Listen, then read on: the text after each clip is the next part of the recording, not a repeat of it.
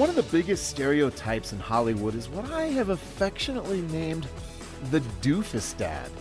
You know what I'm talking about. You know, dads, they're kind of clueless, kind of overweight schlubs.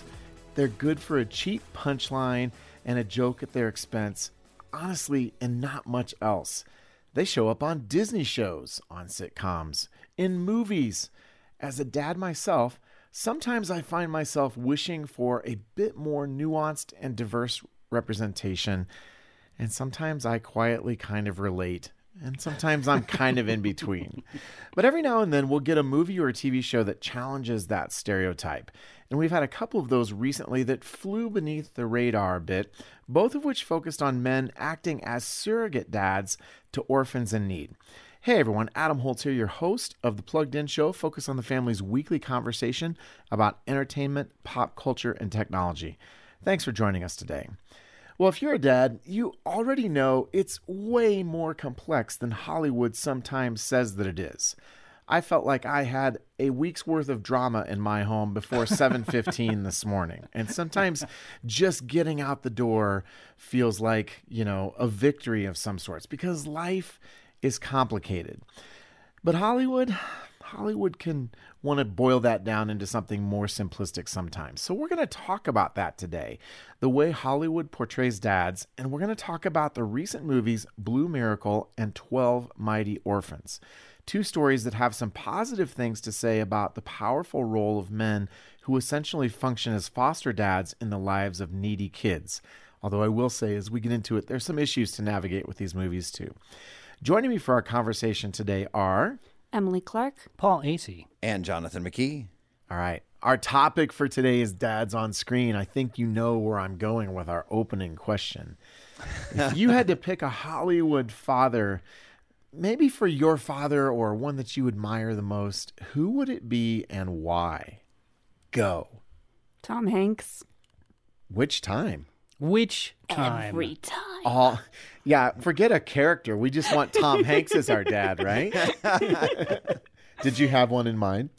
Um, you know, it's kind of funny because um, my dad has over the years, you know, I like my dad, so I'm cool with the dad that I have. But over the years, with all the sh- sitcoms, Just in case that he's we've listening, watched, right? That, that's good. That was good, Ellen. No, but with all the sitcoms that we've watched over the years, you know, he's compared himself to various characters, and the one that always seems to stick is uh, Frank from Everybody Loves Raymond. Ah.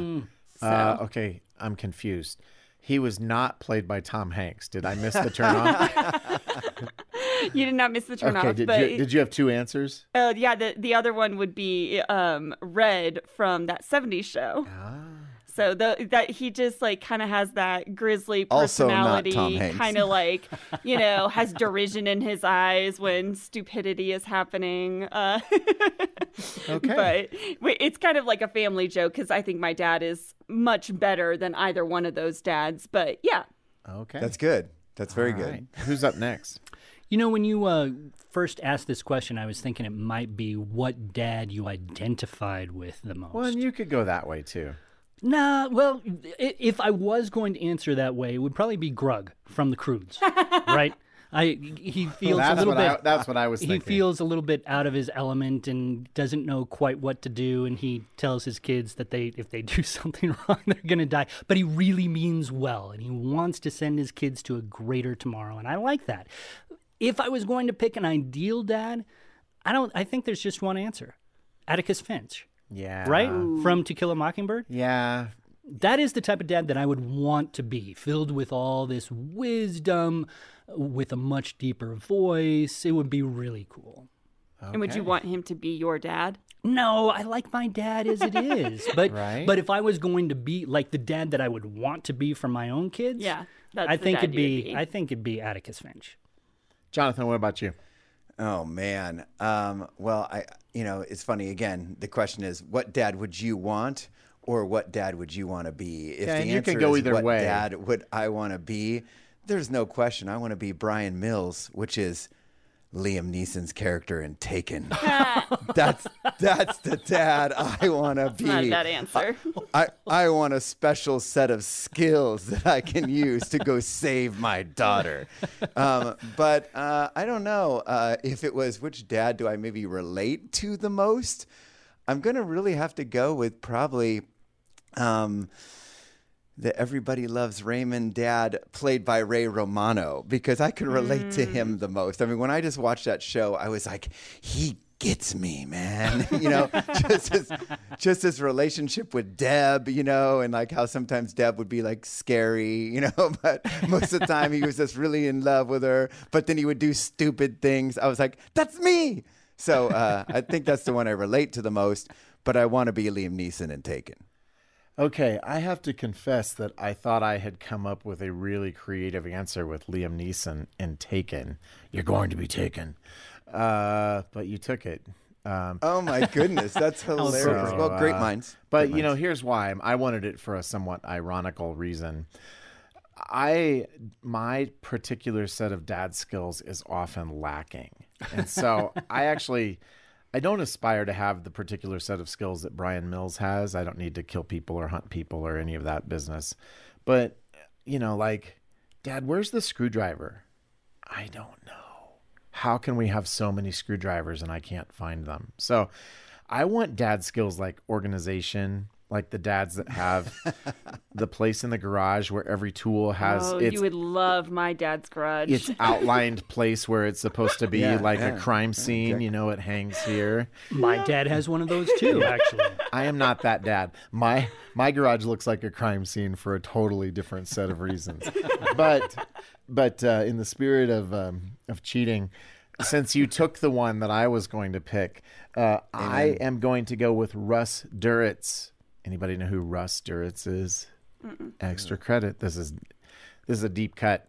So this is uh, Bruce Willis's character in The Kid, and if you've seen Bruce Willis as the kid from the year 2000, he is not really a dad. He's visited by his eight-year-old self, and his eight-year-old self is deeply disappointed by how his 40-year-old self has turned out. and and he functions then as a dad for much of the movie, but in some ways the 8-year-old self functions as the parent too. So uh, it's got some issues, but it is a pretty delightful movie about fatherhood. And, you know, that's what we're going to talk about today. We're going to talk about fatherhood. We're going to talk about it in a broad sense because I want to start by uh, diving into a couple of these movies that I would describe as under the radar. Like, you know, we all know when the big blockbusters come out. You know when Black Widow comes out, for example. Last week it came out.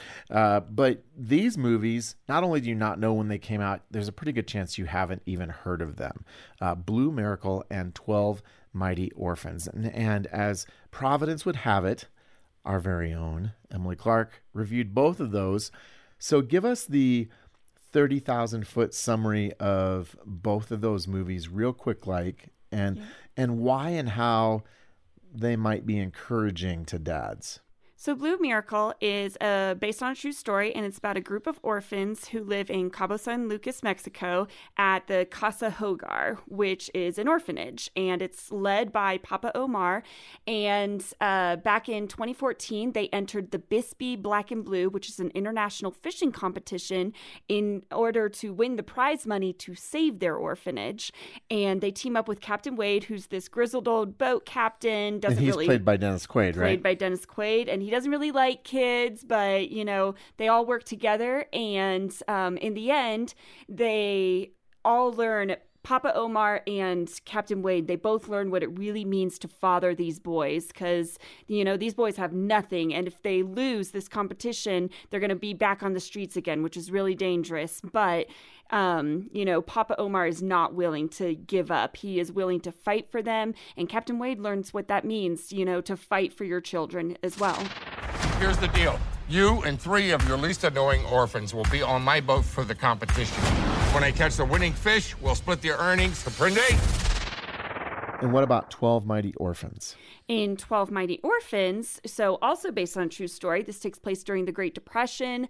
Um, a very prominent high school football coach, Rusty Russell, travels to Fort Worth, Texas, to the Masonic home, and with the intent of becoming a coach for the football team and teaching. He and his wife are teachers as well. And and there are orphans at the Masonic home. They is that are right? all orphans, or um, some of them have families, but their families have just abandoned them. So they've got nothing. They have no parents. No, they don't even have shoes to play football with. You know, but you know, he and his wife they just step in and they start parenting these kids, teaching them how to become young men and young women, and uh, in the end, the boys end up going to the Texas State Football Championships.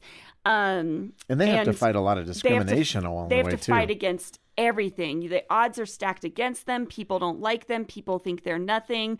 But you know, uh, the coach he never gives up on them. He's always fighting for them. He's always telling them that they are worth more than what the world tells them they are. thing about football is it teaches teamwork and discipline, and those are key elements to survival. And it sounds like it, they're really stories about fathers who persevere, who persist, Yes. who stay engaged. They're, and I think that's they're one- not perfect dads either. You know, they really teach you like it's not about being the perfect dad. It's about showing up and trying your hardest. Okay. And and that one in particular is PG 13 because it's got a fair bit of language, uh, a couple scenes of abuse that are, are really difficult and, and some some other suggestive language involved. And so this one is one that it's one of those examples of something we run into at Plugged In of a, a sweet movie, a movie that has a lot to recommend it. And yet it's got enough content that you probably don't want to put it on with your young children. But I think I think both of these 12 Mighty Orphans, maybe more for an older teen audience. Oh, yeah. Um, could be movies that could be really great discussion starters. You know, if you're looking for something that is different than, you know, it's not Black Widow, right? Uh, we often say, oh, Hollywood doesn't make any good movies anymore. Well, here are two that, while they're not perfect, could be really, I think, good options for you. Yeah, they really have some strong family messages. I actually, ironically, saw both of these movies, and they they feel old fashioned in the best sense of the term. Right? They they speak to those traditional family values. They talk about love. They talk about acceptance. They talk about perseverance. And I think that that's something that sometimes um, our kids need to hear about. That life is difficult. Even if you're not an orphan, life can be very difficult. And this this shows the joy and the rewards of perseverance. And I like that. Well, and the ability for a man to really serve as a father figure in the life of somebody who doesn't have one. And I don't think that means that necessarily. I mean, there's also, I mean, it's kind of an adoption message on a, a macro level here.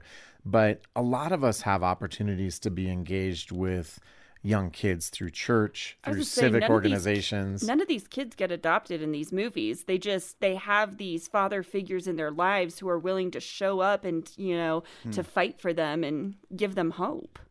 One of the things that I love, especially about Blue Miracle, actually, just sort of to riff on that, that hope, uh, the father messages that it has, Papa Omar is a big proponent of working hard and doing what's right no matter what. And the theme that comes back again and again, this is a quasi Christian movie. It has some Christian messages in yeah. it. Um, one of the things that I love about it is that it asks the question why you know one kid asked point blank papa omar it doesn't look like you're doing that well. You know you're driving this beat up truck. What is really the reward for doing what's right? Hmm. And the movie answers that in a really poignant way. Sometimes those rewards aren't as tangible as we'd like them to be and yet it's still worth doing the right thing. Mm-hmm. Well, I love that. And I love having some really positive and inspiring depictions of fathers and father figures because, as I said at the outset, sometimes we get that, you know, the slacker dad, the doofus dad, the schlub dad. And, and that's a, a stereotype that is out there in the entertainment world. And we're living in a time that is it seems like things are are pretty sensitive with regard to making fun of anybody, but it's still kind of open season on dads. Why do you think that is? Well, and it's funny, and it's not just like, you know, every once in a while you see the schlub dad or Yeah. the let's make fun of this dad. It's the overwhelming majority. You know, Yeah. there's Yeah. been a Major shift in trope. entertainment. There's been a shift from father knows best, you know, from the leave it to beaver dad, the you know, this this dad that's there to almost this more popular and I don't know if it was married with children that set it off or what, but also now dad is Al Bundy, the doof that let's make fun of. It's Homer Simpson. It's more laughable. And it seems in most movies there's kind of this uh, it's almost the thing to do to have this more hurt central character who's like, my dad wasn't there for me. So that's why I think Especially think 80s these films, movies. Oh man, you know, and, and I think that's where these movies stand out. And it's funny how we're like, boy, these movies seem almost a little bit more like throwback, a little wholesome to a time when dads were there, because it almost does seem like something of the past. Because today's movies, uh, you know, it's just rare when you actually see that father figure that's there. I, I uh, mentioned a few weeks ago that my wife and I went back and we're binging Friday Night Lights, the TV series, and uh, Coach is one of these dads who's you know actually like a good dad and, and a good husband and everything. And it's just so weird to see it on screen. It really is weird to see a male character who is doing good things. And so it's kind of cool when you see, especially in these movies, a father pursuing someone, you Oh, know, yeah. a- and like, I mean, and I love how when, you know, Christ wants us to understand what our heavenly Father is like. He tells that story of the prodigal son, you know, and that image, especially of when the son's coming back and the father like picks up, you know, his cloak and runs, which was this kind of dishonorable thing to even do is to pick up. Nobody would do that. But this father's like, I don't care. That's my son. And he runs after him. That's how our Heavenly Father is with us. And to see that kind of on the screen, a father like that, is refreshing because it's not something we see very often. Well, and I want to take a little bit of a uh, maybe a, a slight rabbit trail here because I love that you've brought up how we think about God. Um, I wasn't thinking about that directly when I sort of outlined our conversation today, but I think it's hugely significant that one of the potential influences is if we see our own dad as somebody who's incompetent. Let's, you know, I won't use a name calling kind of thing here, but as somebody who's passive, who's disengaged, who doesn't have the basic skills to sort of navigate life, you know, how much more or how much is it possible that we see God the same way, that we see God as absent or not involved? Um, Studies have actually shown that a lot of how we perceive God can sometimes be reflected in how we perceived our fathers. Um, I was actually writing, helping a guy write a book, and uh, we talked a lot about how difficult his relationship with his father was. And he asked, he was asked one time, "How do you perceive God?" And he said, I see him. He didn't even think about it. He said, I see him frowning at me. And he believes that that was totally reflected in his relationship with his own dad. Um, I think it's really telling um, when you look at our own relationships with our family can be really difficult, right? And a, a relationship with a father can be trying because let's be honest, sometimes dads aren't as communicative as we'd like them to be. Sometimes some of us grew up without dads. Um, there can be some huge issues uh, with that that father child relationship that that you do see uh, to to Jonathan's point being worked out in movies. But at the same time it's really great when we see these aspirational father figures in these movies because that as dads as parents ourselves that's what we want to try to give our kids.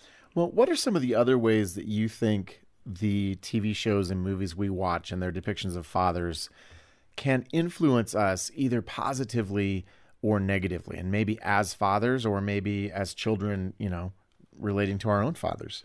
I think that if you grow up and all you ever see is the doofus dad, all you see are these dads who, even like, you know, the overworking dad, the dad who, you know, will shake your hand on graduation but never have an honest emotion with you. You know, when if that's all you grow up seeing are these goofy dads who, like, you never show up, they're kind of, um, what was the word you used earlier? They're, um, passive, absent, Distant. distant.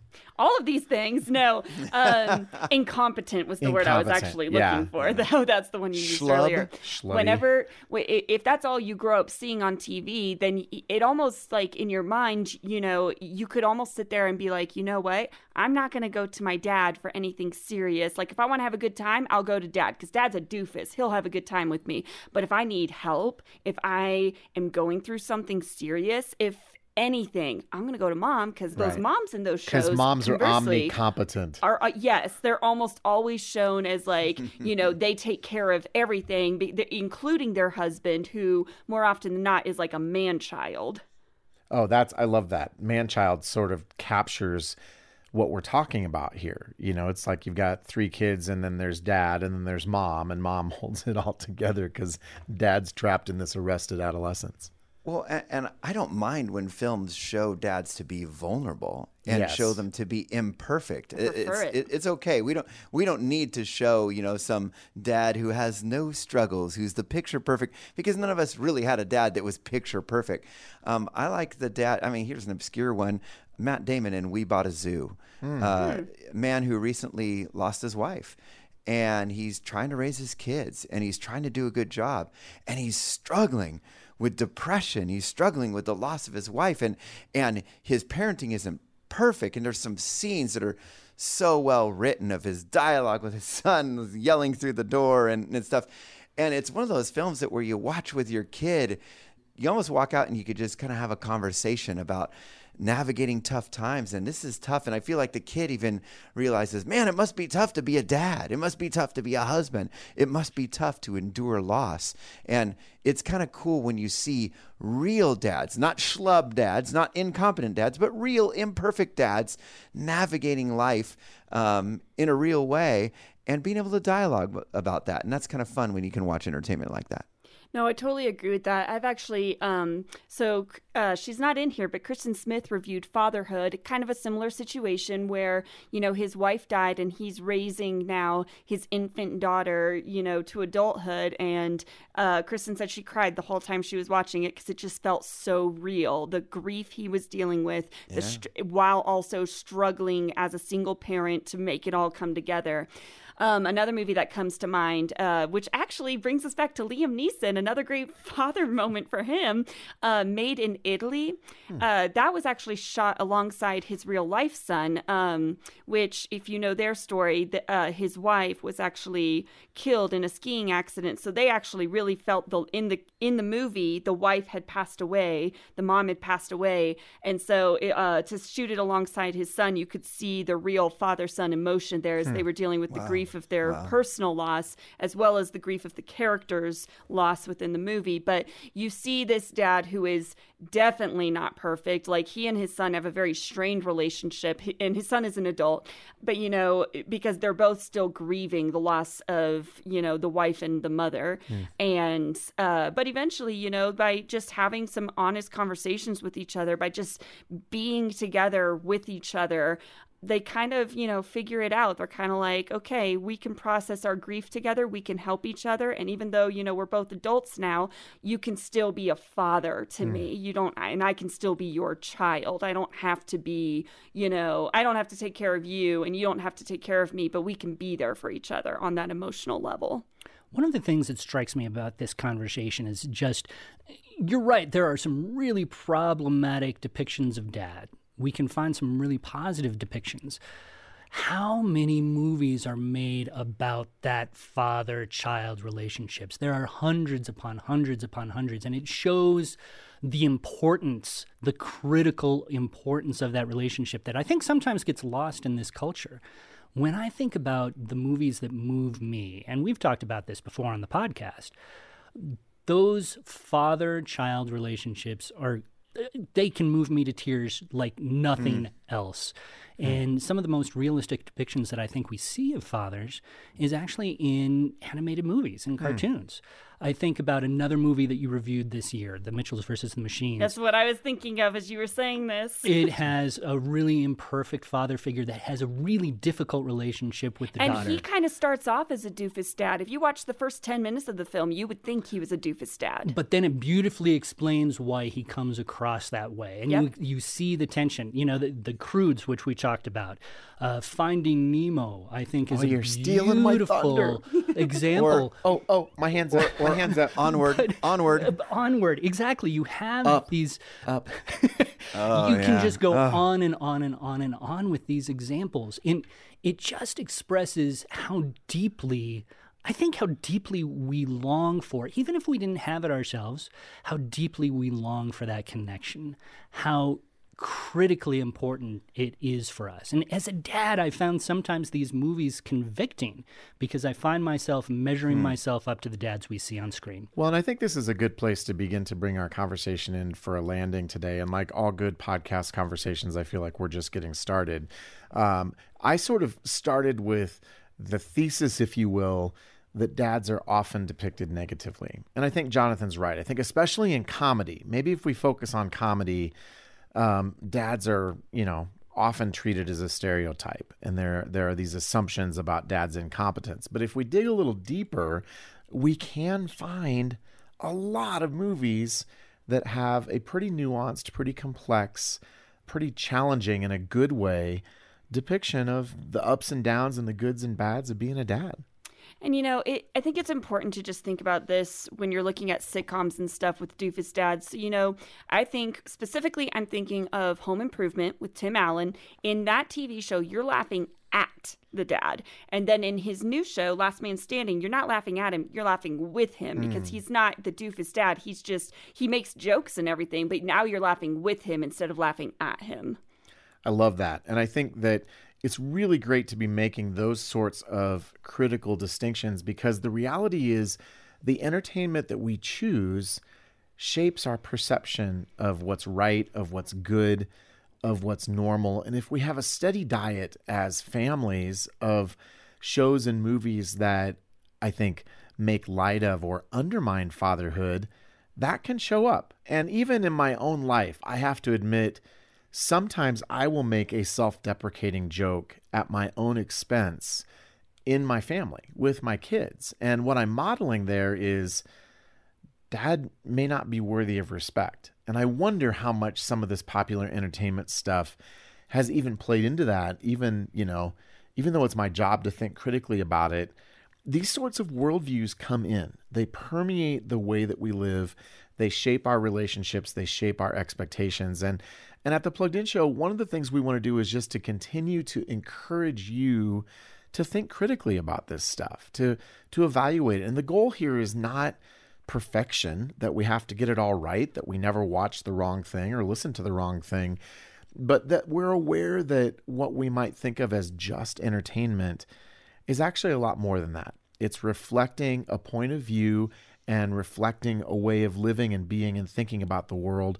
Sometimes it's really great that we can take away inspiring messages from. And sometimes it, there are messages there that really are deserving of our sort of active discernment and wisdom to think through them. Uh, and maybe that means we just say no to it, uh, or at the very least, that we have a conversation afterwards so that we can keep kicking these things around. So, what did you think of our conversation today? Which TV or movie fathers do you love or hate? Let us know on Facebook or on our Instagram page, which you'll find at Plugged In Team. And we would love to keep this discussion going with you. In fact, I have a fan comment I'd like to share with you. Ashley, our producer, has that for us. Ashley? Yeah, that comment came in from Anna on Facebook. She says, I listened to your most recent podcast about what characters we resonated with as young kids. I really resonated with the outcasts. In Saved by the Bell, I resonated with Screech. Now, when I watch things with or without my kids, I try to see how I can help them learn from what they watch and learn how to treat people too. Anna goes on to say, We remind our kids that God loves everyone and to treat others how you want to be treated. Thanks, Ashley. You know, what I love about this is that Anna really shows us how to connect the dots between media discernment and our families. You know, what does it look like to have a conversation with what we're watching and how it might be influencing us and affecting us? Anna, thanks for letting us know what's on your mind and sharing how the Plugged In show has encouraged you. We loved hearing from you. Thank you so much. Well, as we wrap things up, we hope that you have enjoyed our discussion about fatherhood on screen. And as our way of saying thank you for being a part of the Plugged In Show family, today for a gift of any amount, we'd love to send you a copy of the book Seven Traits of Effective Parenting written by Focus on the Family Vice President of Parenting, Dr. Daniel Huerta. This is an excellent parenting tool that reflects some of the concepts we talked about today. You'll find a link to order that book in the episode notes for today's show, as well as on our plugged in blog entry for our conversation today. Or if you prefer, you can always just give us a call at 800 A Family. As always, thanks so much for spending some time with us, and we look forward to connecting with you again next week on another episode of The Plugged In Show.